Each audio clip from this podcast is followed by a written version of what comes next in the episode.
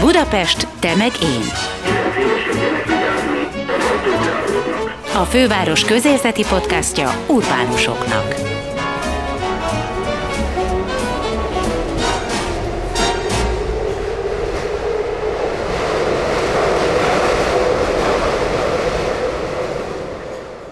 Sziasztok, ez itt a Budapest Tömegén Podcast, benne Gellért Gábor kollégám nevében is köszöntelek benneteket, én Veres Dóra vagyok. A mai adásban Szabó Rebekával beszélgetünk, aki a főpolgármester állatvédelmi megbizotja, egy picit az új állatvédelmi törvénymódosításról, és egy kicsit többet arról, hogy mit tartalmaz a budapesti állatvédelmi karta, és mit tudtak ebből eddig Rebeka és kollégái megvalósítani. Milyen állatod van neked? Nekem két macskám van, két mentett macskával élek jelenleg, mind a kettőt én szedtem össze így a, az utcáról, az egyiket vidéken egy kis falu mellett, a másikat pedig Zuglóban, ahol lakom. Pont tőled hallottam valamelyik interjútban, hogy nagyon-nagyon sok a, a kóbormacska Budapesten, több, mint a kutya. Igen, az egész országban több kóbormacska van, mint, mint kóborkutya. Ennek több oka van. Az egyik az, hogy azért a macskák egy fokkal könnyebben szaporodnak, mint a kutyák. Másrészt pedig azért a kutyák befogására van egy rendszer, Magyarországon és ugye Budapesten is a Förinek az ebrendészeti telepe, illetve az állatvédelmi őrszolgálata. Ri a Fővárosi Önkormányzati Rendészeti Igazgatóság Aha. ebrendészeti telep. Ugye ez az illatos úti ebrendészeti illatos út. telep, amit azért sokan ismernek. De ugye általában az önkormányzatoknak van egy ilyen kötelező feladata, hogy a területükön élő kóbor kutyákat valamilyen módon be kell fogni. Ebben a közterület felügyeletek együttműködhetnek, vagy együttműködnek. Sok önkormányzat megbíz erre valamilyen szervezetet, itt Budapesten ugye ezt a Föri ebrendészeti telepe és az ehhez kapcsolódó szolgálat végzi ezt a befogást, tehát azért van hova fordulni.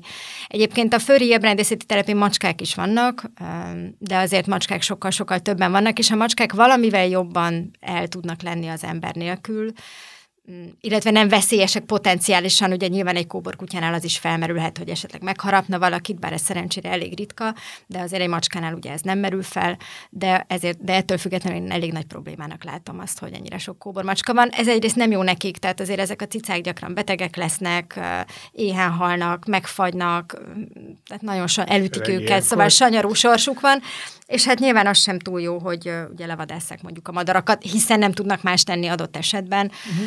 Szóval nem, nem jó. A másik fele az az, hogy ezért a macskák szabad állatok, legalábbis nagy többségük, és, és akinek van otthona, az is nagyon gyakran szeret kijárni. Vannak kiárós macskák, én azt gondolom, eleve egyébként jogszabály szerint az állattulajdonosoknak a saját tulajdonuk területén belül kéne tartani az állatokat, tehát kimehet a macska a kertbe, de azon túl ne nagyon menjen. Most ezt persze sokan nem tudják megoldani, de ugye a kiárós macskának az is hátránya, hogy, hogy adott esetben őt is elgázolják, tehát hogy valamilyen bántalom érheti. Kérdés. És az ivartalanítás itt nagyon-nagyon fontos. Tehát a felelős állattartáshoz hozzátartozik az, hogy az állatot ivartalanítani kell, és a macskánál pláne nehogy Isten, hogy egy kijárós macskánál ez még fontosabb, hiszen akkor ugye ő ott kint, hogy mondjam, szaporodik, és, és nagyon sok kismacska tud itt születni. Én egyébként, ahogy mondtam is, ugye nekem két ilyen kis utcáról mentett cicám van, ők nem járnak ki, én bent tartom őket a, a lakásban, és ez így nekem sokkal megnyugtat megnyugtatóbb, de egyébként mentek is időről időre macskákat, így kis mennyiségben, de nagyon nehéz azt megállni, amikor mondjuk hozzám fordulnak, ugye Zuglóban, ahol lakom egy problémával, hogy egy adott helyen nagyon sok a macska, és akkor nyilván kapcsolatba lépek állatvédő szervezetekkel, de hát mindenki eddig van macskával, pláne amikor ugye az az időszak van, amikor szaporodnak, és most már idén hát nem bírtam ki, és akkor én is összeszedtem néhány kis macskát, akiket azóta gazdára találtak. Ja, hogy ki is tudtad őket passzolni. Így van, így van, de azért ebben elég sok munka van. Ú, nagyon sok. Mert az a baj, hogy ha az ember felvállal egy állatot, akkor azt tisztességgel kell csinálni. Tehát az nem lehet úgy, hogy jaj, hát akkor majd itt el lesz. Na jó is, hogy említetted az állatvédelmi szervezeteket, amik általában ugye civil, sőt szinte mindig civil szervezetek, mert hogy arra gondoltam, hogy e, ennek mentén így fölrajzolhatnánk valahogy, hogy az állatvédelemnek milyen szervei vannak Magyarországon, ki miért felelős, mi az, amiben az állam, az önkormányzat, és mi az a munka, amit a civil szféra végez el, mert hogy van egy olyan érzés, hogy ez egy ilyen nagyon egyoldalra billenő mérleg, tulajdonképpen civil szervezetek viszik el a hátukon a, a munka nagy részét. Így van, ezt nagyon jól látod. Magyarországon elképesztően kevés állami befektetés van az állatvédelemben. Ugye az előbb beszéltünk az önkormányzatokról, akiknek ugye az ebrendészeti telepek működtetésén keresztül a kóborkutya kérdéssel foglalkozni kell, de sajnos ennek egy elég rossz és régi szabályozása van, tehát ugye ma Magyarországon a szabályozás szerint mondjuk 15 nap után, hogyha befognak egy kutyát, és nem derül fény arra, hogy ki a gazdája, akkor akár el is lehet altatni azt a kutyát. Itt egyébként nagyon-nagyon fontos azt elmondanom, hogy Budapesten a fővárosi ebrendészeti telepen nincsen ilyen altatás. Egy tehát ideje, nem? Egy, igen, hál' Istennek már egy jó ideje, és azóta sem, amióta ugye Karácsony Gergely a főpolgármester, ez egy nagyon fontos dolog, sőt egyre jobbak a kutyák körülményei, de majd akkor erre kicsit később még Igen, kitérek. meg az állatvédelmi kárta, amit szeretnétek közösen megvalósítani, gondolom az is egyik eleme volt, amit most említettél. Így van, így van, így de van. Szóval, hogy de, de akkor visszakanyarodva fel. egy kicsit, igen, hogy a kérdésről, kérdésre válaszoljak, tehát visszakanyarodva, amellett, hogy az önkormányzatoknak van ez a kötelező szerepe, de ugye sokszor nem igazán az állatvédelem, tehát erre csak azért akartam kitérni, mert vannak olyan vidéki önkormányzatok, települések, ahol nem fordítanak ekkora gondot egy mesteri telepre, és bizony van ilyen, hogy, hogy elaltatják a bekerült kutyákat.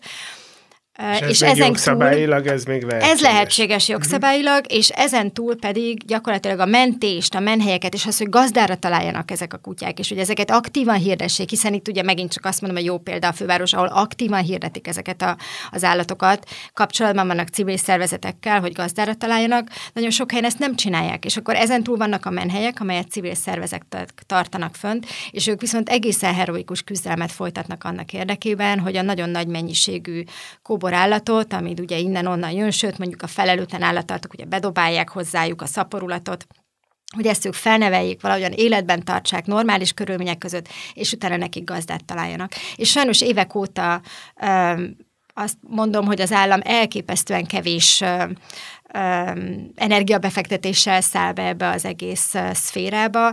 Ö, nagyon jó lenne, hogyha lenne ezeknek az állatmenhelyeknek, illetve az állatvédelemmel foglalkozó civil szervezeteknek valamilyen kiszámítható állami finanszírozása, akár pályázati alapon, és itt azt is nagyon fontos elmondani, hogy nem csak azoknak, akiknek fizikai menhelyük van, mert ugye nagyon sok civil szervezet akik nem voltak képesek még egy menhelyet létrehozni, de ideiglenes befogadóknál vannak állataik, tehát hogy gyakorlatilag azt kell, hogy mondjam, hogy minden kis résbe, ahol elfér egy kutya vagy egy macska, azt ők, és nem csak macska, vagy, vagy akár malacok, vagy, vagy nyulak, vagy tengeri malacok, hiszen nagyon sokféle állatot mentenek a civilek, ezt megpróbálják kihasználni, és megpróbálják ezt az egyébként véleményem szerint elég fontos közszolgálatot elvégezni. Pedig érdekes módon ez most ilyen politikai kérdéssé vált szerintem az utóbbi időben. Tehát valószínűleg észrevették azt a pártok, hogy szavazókat lehet az állatvédelemmel szerezni.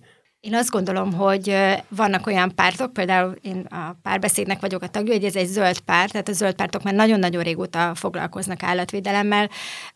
Én 2010 és 14 között voltam országgyűlési képviselő, nekem akkor is voltak már az állatvédelem ügyében tett megszólalásaim, meg javaslataink. Évekkel ezelőtt volt egy kampányom arra, hogy például a kutyákat ne lőjehessék le csak úgy a vadászok, de ez egy hatalmas téma a vadászat, csak mondom, hogy ugye sajnos gyakran gazdás kutyákat is kilőnek, erre volt komplett törvény, módosító javaslatom. Tehát, hogy régóta foglalkozunk a témával. Most egyébként én azt látom, ez az én szubjektív nézőpontom persze, hogy amikor engem Karácsony Gergely kinevezett a fővárosban egy ilyen állatvédelmi megbízottnak, ez ugye tavaly ősszel történt 2020. szeptemberében, akkor rá egy három-négy héttel nevezték ki a Ovádi Pétert állatvédelmi biztosnak, miniszteri, miniszteri biztosnak. Uh-huh. Tehát valószínűleg így, így megcsillant a Fidesz szemében, hogy úristen, 11 éve kormányon vagyunk, és még semmit nem tettünk az állatvédelem érdekében, akkor most végre ideje. És egyébként azóta most tényleg történnek dolgok, tehát én ezt abszolút üdvözlöm, és nagyon örülök neki. Csak az én személyes véleményem megint csak az, hogy egy 11 év kormányzás után így most a végén ilyen gyorsban, hát esetleg lehetett volna kicsit korábban, mert, mert ugye nagyon-nagyon sok feladat van az állatvédelem területén, és, és most ezt persze elkezdtek bizonyos dolgokat, amik azt gondolom, hogy jó irány, csak én azt gondolom, hogy már nem biztos, hogy lesz ideig befejezni, de ez persze egy másik téma. Ugye csak akkor először is tisztázzuk azt, hogy most mi változott az úgynevezett állatvédelmi törvényben, ami tudjuk, hogy nem egy állatvédelmi törvény, de hogy mivel így emlegetjük mindenhol a médiában, ezért talán így lehet legjobban beazonosítani. Mi az, ami most történt, mi az, ami szigorodott? Nagyjából össze tudnád foglalni? Igen, alapvetően a leginkább a büntető törvénykönyvet, illetve néhány kapcsolódó jogszabályt változtattak. Egyébként egy dolog pont az állatvédelmi törvényben is változott, de azért ez, állt, ez most alapvetően a, a büntetésre fókuszál, aminek egyébként valóban ezt is régóta követelték már a civilek. Egyrészt az, hogy maga a szaporítás, ugye az illegális szaporítás, az komolyabban büntetendő. Mi a mértéke annak, ami már büntetendő? Mert szaporítani azért lehet.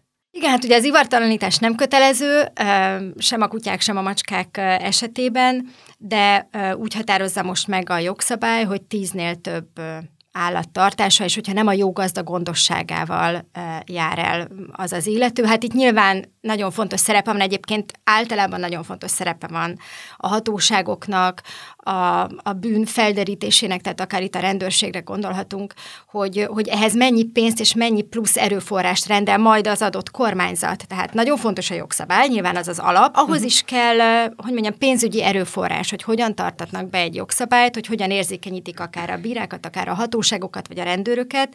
Az egy, ez egy nagyon fontos dolog, de azt gondolom, hogy ez egyébként egy jó lépés, mert valóban Magyarországon sajnos az illegális kutyaszaporítás az egy ilyen jövedelmező fekete üzletág lett. És nagyon rossz körülmények között tartják a szülő kutyákat, és nagyon, hát, hogy mondjam, genetikailag is rossz állapotban lévő kis jószágok jönnek ki, mert nem kapják meg a megfelelő állatorvosi kezelést, a megfelelő oltásokat, és túl fiatal korban választják el őket, tehát ez gyakorlatilag kimerítheti az állatkínzás fogalmát. Szóval ez az egyik nagy téma, amiben előre léptek. Ezen kívül szigorúban büntetik a visszaeső állatkínzókat. Aztán, ami szerintem nagyon fontos, hogy az állatviadaloknál már nem csak a szervezést, hanem a részvételt is büntetik. Ugye ez megint egy ilyen praktikus dolog volt, hogyha nagy ritkán sikerült rajta ütni egy állatviadalon, akkor hirtelen az összes résztvevő, aki ott volt, ez mindenki csak néző volt, hogy most véletlenül ide került, ugye, igen, és igen, azt se tudta, hogy mi van. E, így van. Csaj. De gyerekek, hol vannak ilyen állatviadalok? Én életemben nem hallottam ilyet Budapesten. Biztos én vagyok Léteznek, szerintem kevésbé Budapesten Budapesten azért, Aha.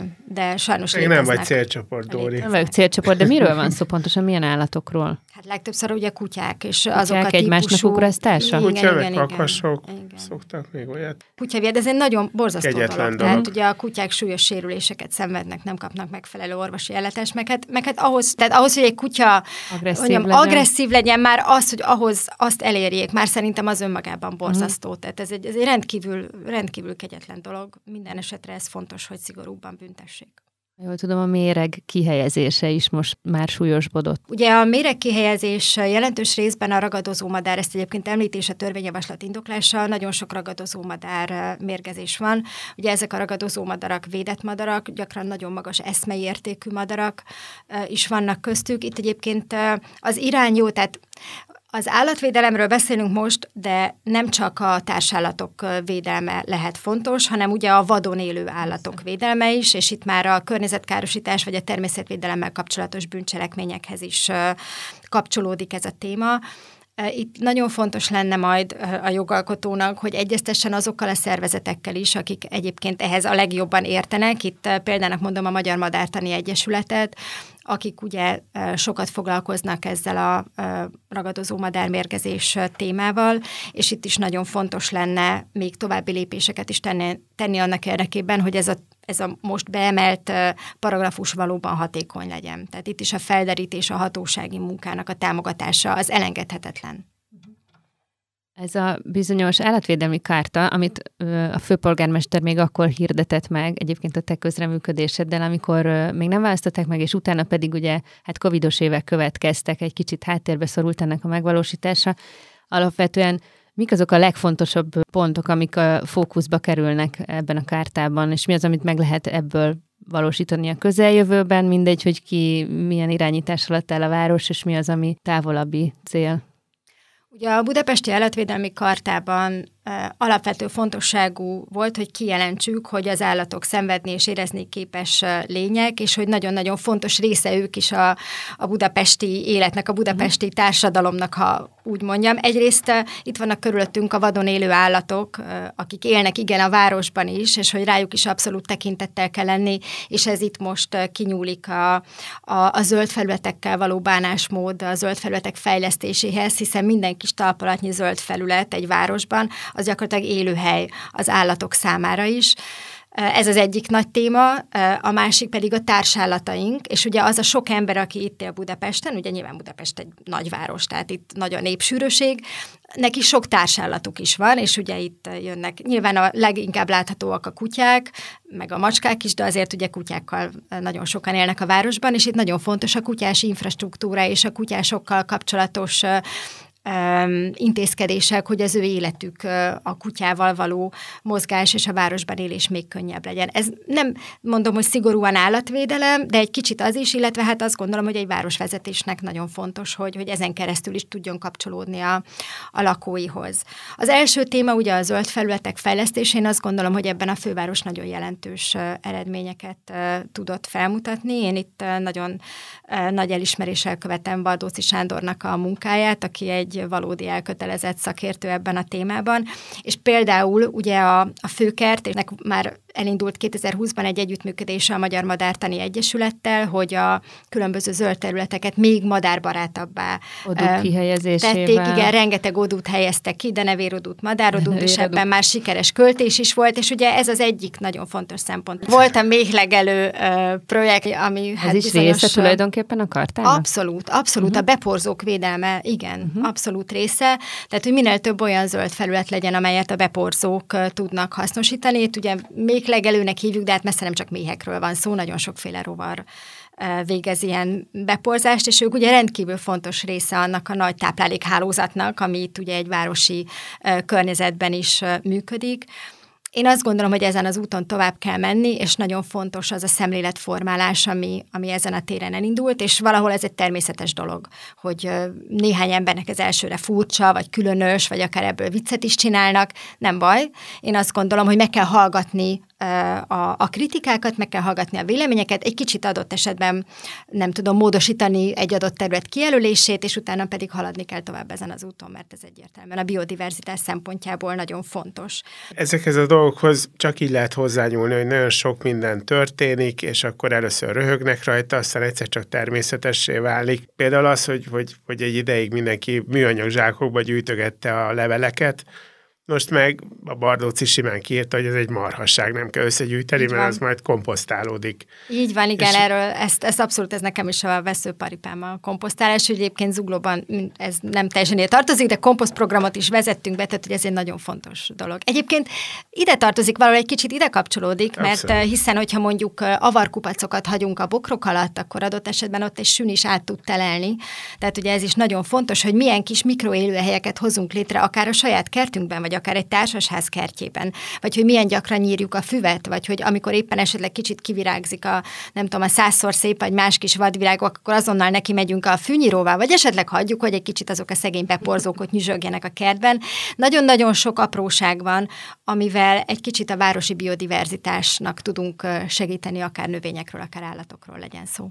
Ennél a szónál leragadnék, hogy szemléletformálás, hogy mindez a változás, amit most szeretnétek bevezetni, vagy már esetleg sikerült a főkerten keresztül bevezetni, és csomó embernek ez szokatlan, furcsa, vagy ellenérzést vált ki belőle, szóval hogy hol, mikor, hogyan lehet őket meggyőzni arról, hogy, hogy próbáljanak másként tekinteni ezekre a dolgokra, másként gondolkodni. Hol van a helye a szemléletformálásnak. De ha már beszéltünk az állatvédelmi törvényről, itt ugye az ellenzéki pártoknak volt egy módosító csomagja, és például ők szerették volna, hogyha a nemzeti alaptanterbe valahogyan belekerül az állatokkal való de felelős bánásmód, de az ellenzék módosítói közül persze egyet sem fogadott el a, a kormánypárt, de hogy erre mondom, hogy igen, szerintem a szemléletformálásnak nagyon nagy szerepe van.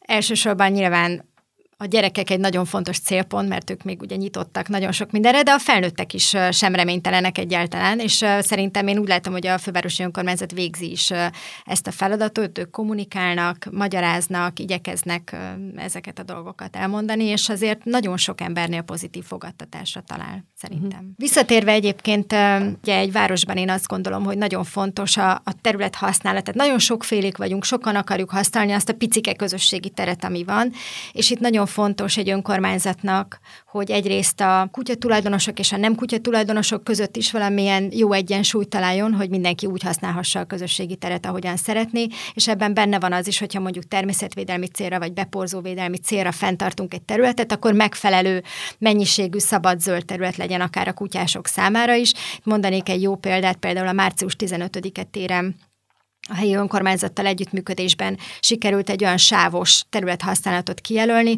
amikor ugye póráz nélkül, tehát egy integrált parkként tudják a kutyások használni azt a teret, más idősávban pedig pórázzal, és akkor ez egy ilyen egyensúly úgy tűnik, hogy egyelőre jól, jól működik, mert a kutyások egy részének nagyon fontos az, hogy póráz nélkül is tudjon sétáltatni, és én azt remélem, hogy majd az Óbudai szigeten, ahol ugye nagyon sok kutyás van, nagyon szeretik póráz nélkül sétáltatni a kutyájukat, itt is abszolút nagy a nyitottság meg a főváros részéről, hogy ez a póráz nélkül sétáltatás a sziget jelentős részén fent tudjon maradni. Ami még szintén egy nagyon fontos feladat a fővárosi önkormányzatnak, ugye már a beszélgetésben említettem az illatos úti ebrendészeti telepet. Én azt gondolom, hogy amellett, hogy egy nagyon kicsi helyen, szűk helyen működik sajnos ez a telep, gyakorlatilag egy, egy menhelyként funkcionál, tehát megfelel azoknak a kritériumoknak, amiket a civil állatmenhelyektől szoktunk elvárni. Nagyon nagy igyekezettel próbálnak gazdát találni a hozzájuk bekerülő kutyáknak és macskáknak. Ennek érdekében az elmúlt évben egy új honlapot készítettek, ami sokkal uh, inkább felhasználóbarát, sokkal több információ van ott az állatokról, több fotó van ott az állatokról, és van most már egy Instagram oldaluk is, tehát nagyon-nagyon aktívan próbálják elérni azokat az embereket, akik adott esetben gazdák lehetnek. Emellett ugye együttműködnek több civil szervezettel, itt nagyon fontos, azt gondolom a munkája a Vigyélhaza Alapítványnak, illetve a Zöldebnek is, Ugye a Vigyél Haza segít konkrétan abban, hogy, hogy gazdá, gazdára találjanak azok az állatok, akár sérült állatokat pluszban ki is visznek, és ők maguk próbálják gazdásítani, illetve a zöldebb pedig segít abban, hogy, a, hogy az ott dolgozók, a telepen dolgozók minél jobb képzést kapjanak, és plusz próbálják ott azon a területen is még, hogy, a, hogy az ott lévő állatok jobban érezhessék magukat. És azt kell, hogy mondjam, hogy ez sikeres is, és hogy az ott dolgozók is tényleg nagyon, nagyon szeretik az ott lévő állatokat, viszik őket sétáltatni, csak ugye itt a probléma, hogy az illatos út egy nagyon rossz pici, hely. rossz helyen van, egy nagyon kicsi terület van arra, hogy úgymond sétáltatni lehessen a kutyákat, egy néhányszor néhány méteres kis plac, és ugye ahhoz képest azért elég sok kutya van, ezért egy nagyon fontos feladatomnak tartom, hogy abban segítsek, hogy egy új megfelelő helyszínt találjunk az illatos úti ebrendészeti terepnek, ami utána már nem illatos úti lesz, hanem valami más, amit ugye még nem tudunk pontosan. Ennek kapcsán folyik a munka a fővárosi önkormányzaton belül, aktívan keressük a, a megfelelő helyet. Én nagyon remélem, hogy a jövő év során ennek kapcsán már valamilyen bejelentéssel is tudunk élni, de hát itt nagyon sok szempontot kell persze mérlegelni, hiszen egyrészt kell, hogy legyen közlekedés, hogy ne csak autóval lehessen megközelíteni, de hát ugye nem lehet közvetlen lakóházak mellé se tenni, úgyhogy, úgyhogy remélem, hogy ebben azért tudunk Meg hát azért elépni. gondolom, ez majd egy beruházás is lesz ráadásul. Hogy ne, nyilván pénzbe fog majd kerülni felépíteni az új ebrendészeti telepet, Igen. de először meg kell találni a megfelelő helyet, és most még a helykeresés. Akkor ez szerint még nincs meg. Nem, még nincs. De már ötletek vannak, ezeket most még nem fogom tudni elárulni a karácsonyi vásárok idejét éljük, menjünk a szőr, írha, bőr árukra, mert hogy ennek is születik van, egy szabályozása, igen, hogy mi eladható, mi vásárolható. Igen, még a tavalyi évben megkeresett minket a szőrmellenes liga azzal, hogy éppen ideje lenne, hogy a budapesti fővárosi karácsonyi vásárban se lehessen olyan szőrmetermékeket árusítani, amelyek a szőrméért tenyésztett állatokból valók, tehát itt gondolhatunk nem tudom, a csincsillára, vagy a nerc bundára, vagy egyéb ilyen termékekre, és ezt most fogja majd rendeletbe foglalni a főváros, hiszen itt ez egy ilyen bonyolult rendeleti struktúrában van, de főpolgármester úr már a tavalyi évben kiadott ennek kapcsán egy utasítást. Most gyakorlatilag ennek az az eredménye, hogy csak olyan állatoknak szőre vagy bőriből készült termékek lehetnek, amelyek egyébként tradicionálisan a húsukért tartott állatok. Tehát így például a róka is ki van zárva, vagy bármi olyan állat ki van zárva, ami nem tradicionálisan haszonállat Magyarországon. Bárány marad, birka marad. Bárány és birka az Persze. van, tehát írha bunda az van, én ugyanazt sem venném fel soha, de az egyelőre még. Hát, annyira most az nem tűnik divatosnak. Viszont mi van az ajándékba adott állatokkal? Jön a karácsony, és azért az elég, elég sokaknak jut az eszébe, hogy ajándékoznak kölyök kutyát, kis Így cicát. van. Én azt gondolom, mit, mit hogy, erről? hogy állatot az vegyen ajándékba, aki ő saját maga fog róla gondoskodni, tehát például azt el tudom képzelni, hogy a szülők a gyermeküknek ajándékba adjak, hogyha ők egyébként a szülők vállalják, hogy gondoskodnak róla, de úgy, hogy másnak ajándékba, tehát akivel nem élünk egy háztartásban, és majd azt gondoljuk, hogy ő majd hogy fogja felelősséget vállal, hát ez egy nagyon-nagyon rossz ötlet. Egyébként nekem ugye a mentett és örökbeadott macskáimnál is volt egy ilyen eset, hogy valaki a sógorának szerette volna ajándékba, és hát mondtam, hogy esetleg kérdezze meg azért inkább a sógort, és utána visszajött, hogy jé, tényleg nem akar macskát. Hát mondtam, hogy ja, igen, volt egy ilyen megérzésem. Akik örökbe adnak, a civil szervezetek, ők azért erre igyekeznek nagyon-nagyon figyelni, tehát ilyen kérdőívet kell kitölteni, de ezt tényleg mindenkinek általánosságban mondom, hogy ne vállalják ezt a kockázatot. Rengeteg embernél van állat, és nagyon sokan tartják rosszul az állatukat, például, hogy nem a, az igényei szerint tartják. Egyáltalán van olyan, hogy, hogy, hogy egy városban mennyi állat lehet, mennyit fogadhat be? Nem hiszem, hogy tudunk ilyen számot mondani, de... De kéne, hogy legyen?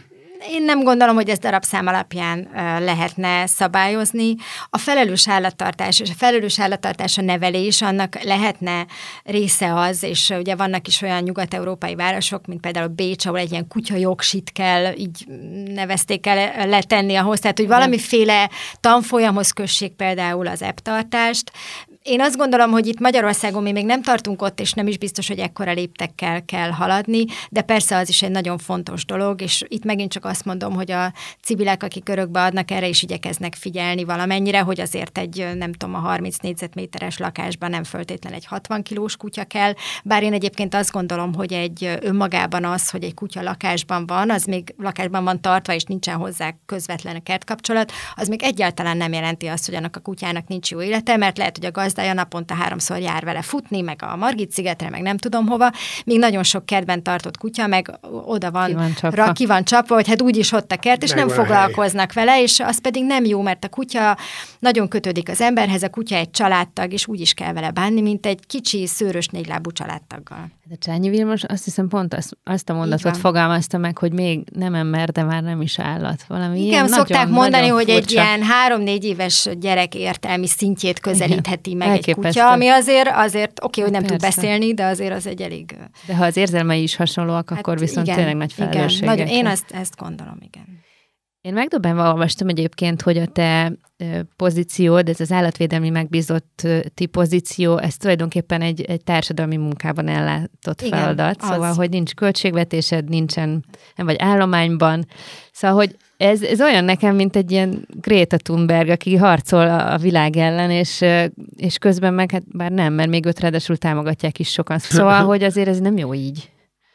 Én azt gondolom, hogy önmagában egy ilyen főpolgármesteri megbízottnak egy katalizátor, egy facilitátor szerepe van, tehát nem kell, nem, azért nem vagyok olyan, mint a Greta Thunberg, mert nekem nem kell ellenszélben cselekednem. Tehát ugye Karácsony Gergely mint főpolgármester, ő az állatvédelmi kartát elkészítette, ezt magáénak vallja, és a végrehajtásáért is felelős tulajdonképpen. És ugye el is mondtam, hogy a főpolgármesteri hivatalnak nagyon sok olyan része van, akik dolgoznak az állatvédelmi kartának a megvalósításán, uh-huh. említettük a madárodukat, vagy a beporzókat. Tehát, hogy, hogy folyik a munka, én nekem igaziból egy ilyen segítő szerepem van ebben, egy, egy egyeztető, összekapcsoló szerepem van, tehát ehhez azért nem kell egy, egy teljes munkakör, tehát nekem ugye én Zuglóban alpolgármesterként dolgozom, és ugye amellett nem vállalhatnék el még egy ilyen egy, egy rendes állást, mert összeférhetetlen lenne, de én azt gondolom, hogy azért így is tudok abban segíteni, hogy ezek a célok megvalósuljanak.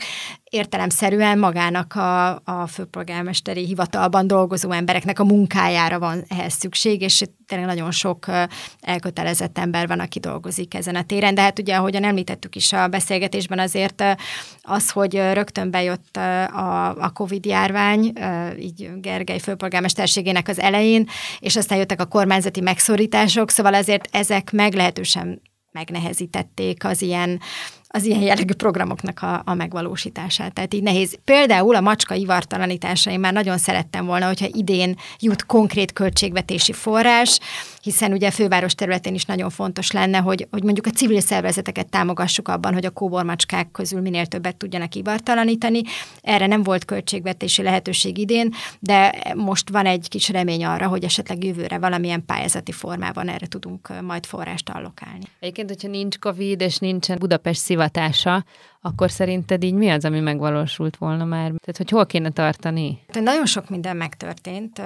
Nyilván azok a dolgok, amelyek a közvetlen pénzzel járó dolgok, például a támogatás civil szervezeteknek, akár macskaivar tanításra, akár szemléletformálásra, bármilyen, ami közvetlen pénz odaadásával jár, azt gondolom, hogy az az, ami egy kicsit, kicsit kimaradt. De szerintem tényleg jövőre azt gondolom, hogy valamit azért ebből vissza lehet hozni. Egy Facebookon keringő gondolatot olvastunk mind a ketten, hogy milyen meglepő, vagy furcsa, vagy lehet, hogy egyik se. Elháborító. Hogy azt lehet sejteni, vagy tudni, hogy Magyarországon sokkal intenzívebb, erősebb a támogatottsága azoknak a civil szervezeteknek, akik állatokkal foglalkoznak, mint mondjuk azoknak, akik a gyerekekkel. gyerekekkel. Gyere, te tudsz valamit reagálni? Volt egy közvéleménykutatás, közvéleményfelmérés, amiből ez az eredmény jött ki, de igazság szerint én megnéztem a cikket, és ott azzal hasonlították össze, hogy az állami kontozásban lévő mhm. gyerekek uh-huh. támogatása. Na most ha megkérdeznek valakit, ott eleve benne van a nevében, hogy állami gondozásban élő gyerekek, tehát adott esetben nem is gondolhatja szerintem valaki, hogy őket miért kéne még külön támogatni, amikor ez egy nagyon Aha. fontos állami feladat, hogy azok a gyerekek, akiknek nincsenek szülei, vagy valamiért nem tudnak a szüleikkel élni, hogy őket én azt gondolom, hogy alapvető állami feladat, hogy nekik mindent biztosítsanak. Az más kérdés, hogy sajnos azt gondolom, hogy ez nem történik meg, és nem történik meg elég jó színvonalon, de szerintem, ha csak úgy megkérdez valaki egy közvélemény kutatásban egy embert, akkor nem biztos, hogy erre gondol. Míg az állatvédelem, abban, ahogyan az beszélgetés elején is mondtam, nem nagyon van állami pénz, tehát szerintem, és ugye emiatt az állatvédő szervezetek elképesztő kommunikációs kampányt kell, hogy folytassanak, hogy mind az adó egy százalékot, mind úgy általában a működésükhöz szükséges támogatást megkapják. Tehát ennek a különbségnek ez lehet az oka, nem mhm. az, hogy az emberek nem akarják a gyerekeket támogatni, és hogyha valaki így állítja be ezt az összehasonlítást, én azt gondolom, hogy ez egy rosszul interpretált eredmény, sok oldal átveszi, mert hogy, mert hogy az emberek egy része, akik szeretik az állatokat, ők pontosan tudják, hogy az állatvédelemben nincsen, nem nagyon van állami pénz, és ezért kénytelenek ők maguk támogatni azokat a civileket, akik aztán megmentik a tengeri malacot, meg a macskát, meg a kutyát. Ez egészen egyszerűen ezért van. Én azt gondolom, hogy a társadalom jelentős része, és ugye a közmegegyezés is az, és azért ez nyilván nem véletlen, amikor én például Zuglóban alpolgármester lettem, akkor az első intézkedés az nem a macskákkal kapcsolatos volt, hanem a gyermekéhezés ellen tett intézkedés. Tehát szerintem ez, ez egy normális dolog, hogy ez van valahol a prioritási listánk elején, de ez nem jelenti azt, hogy emellett nem kéne foglalkoznunk az állatvédelemmel és az állatok sorsával és jogaival is, és szerintem ezek együtt járnak. Ez volt a Budapest Megén podcast, melyet Budapest városarculati cégének megbízásából a Kinopolis Kft. készített. Ha tetszett, kövessétek az énbudapesten.hu weboldalt és Facebook oldalt, s figyeljétek további Budapest Megén adásainkat illetve köszönjük, ha ellátogattok a Kinopolis Facebook oldalára, és megnézitek, meghallgatjátok és lájkoljátok további munkáinkat is. Gellért Gábor és Máj Tamás kollégáim nevében is búcsúzom, Veres Dórát hallottátok.